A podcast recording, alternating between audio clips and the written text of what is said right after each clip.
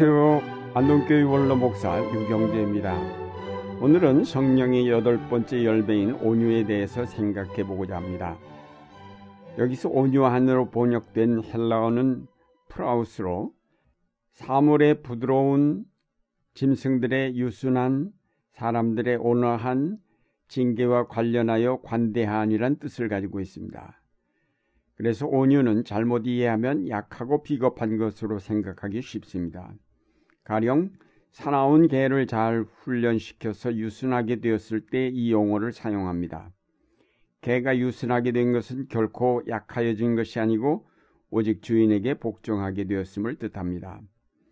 하나님의 말씀을 순종하지 않고 제멋대로 행동하던 인간들이 변하여 그 말씀에 순종하게 될 때에 갖는 마음의 자세가 바로 온유함입니다.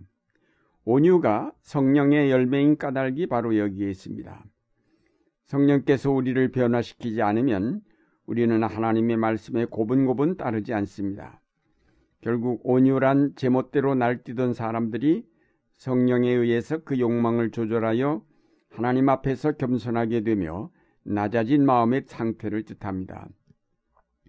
그러므로 그가 변하기 전에 비하면 대단히 부드럽고 관대하며 잘 참아내기 때문에 어떻게 보면 나약함으로 주대가 없는 사람처럼 보일 수 있습니다. 그러나 진정으로 온유한 사람은 하나님의 말씀을 굳게 잡았기 때문에 강한 자요, 자유로운 자입니다.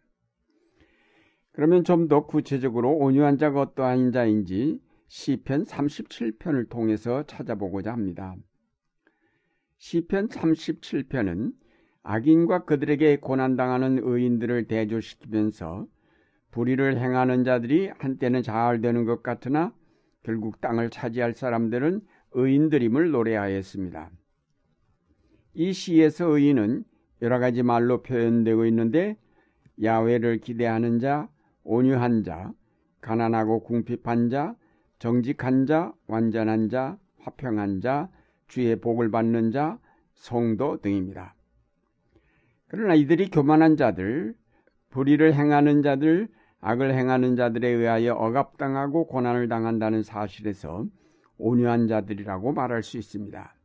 결국 시편 37편을 한 절로 요약하면 온유한 자가 땅을 차지한다입니다. 첫째로 온유한 자는 야외 하나님을 의지하는 자를 말합니다. 이 시에서 야외 하나님을 의뢰한다, 기뻐한다, 기대한다라는 표현을 사용하였습니다. 온유한 자란 이 세상에 재물이 없거나 있어도 그 재물에 의지하려 하지 않는 자입니다. 온유한 자란 이 세상에 어떤 연주를 자랑하려 하거나 그것을 의지하려 하지 않고 오직 하나님께만 의지하고 그만을 기대하는 자입니다. 야외께서 그를 어떤 길로 인도하시든지 무조건 순종하며 나가는 자입니다.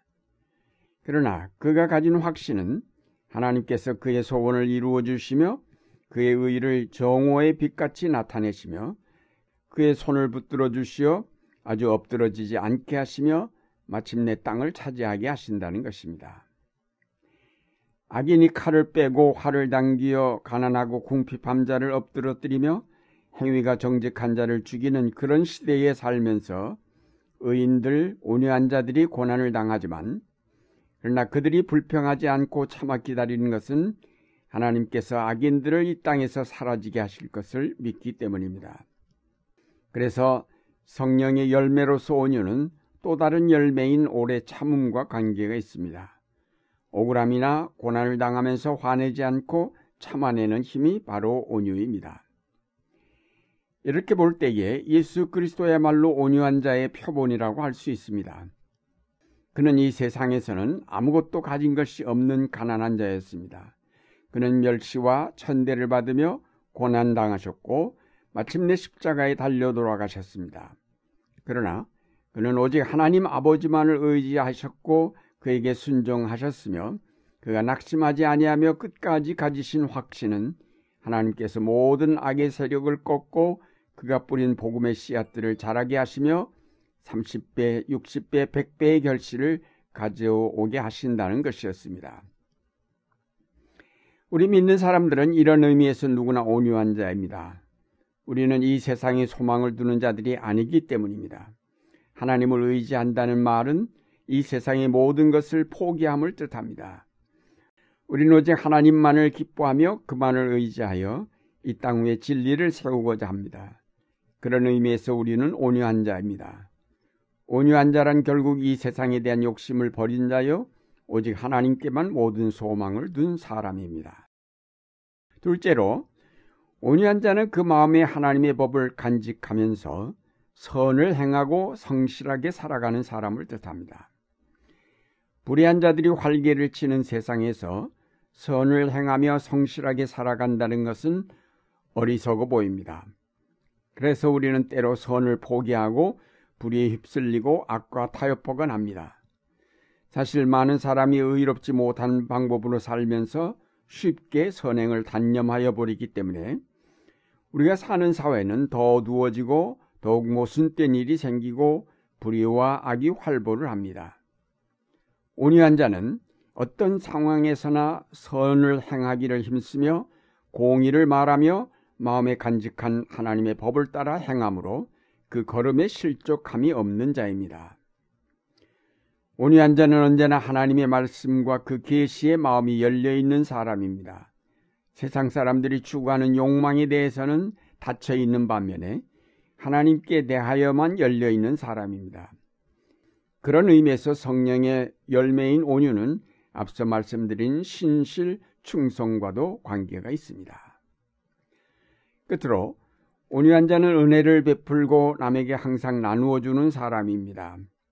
시편 37편 26절에 그런 사람은 언제나 은혜를 베풀고 꾸어주면서 살아가니 그의 자손은 큰 복을 받는다고 하였습니다.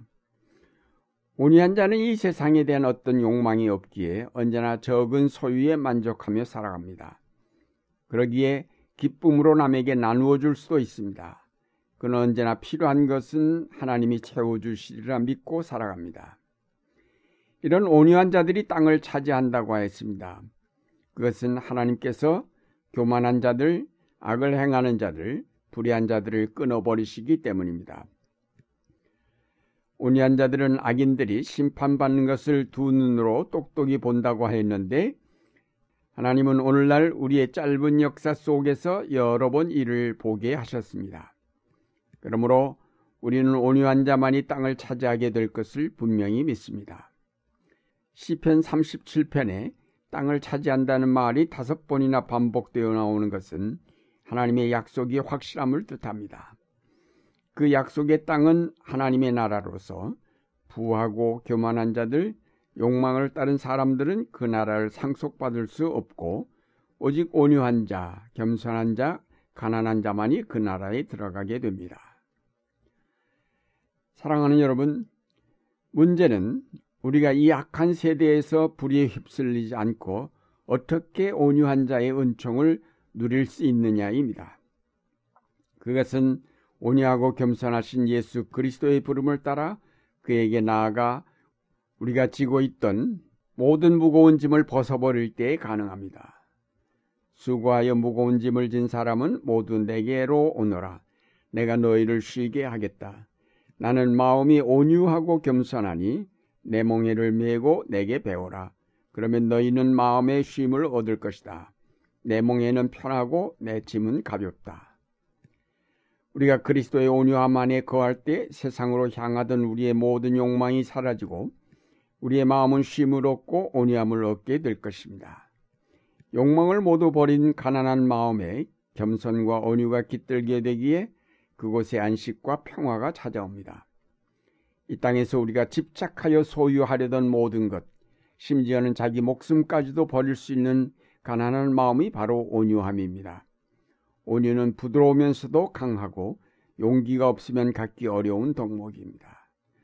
온유한 자는 복이 있나니 저희가 땅을 기업으로 얻을 것이라. 온유한 자에게 주시는 하나님의 은총이 여러분과 함께 하시기를 바랍니다.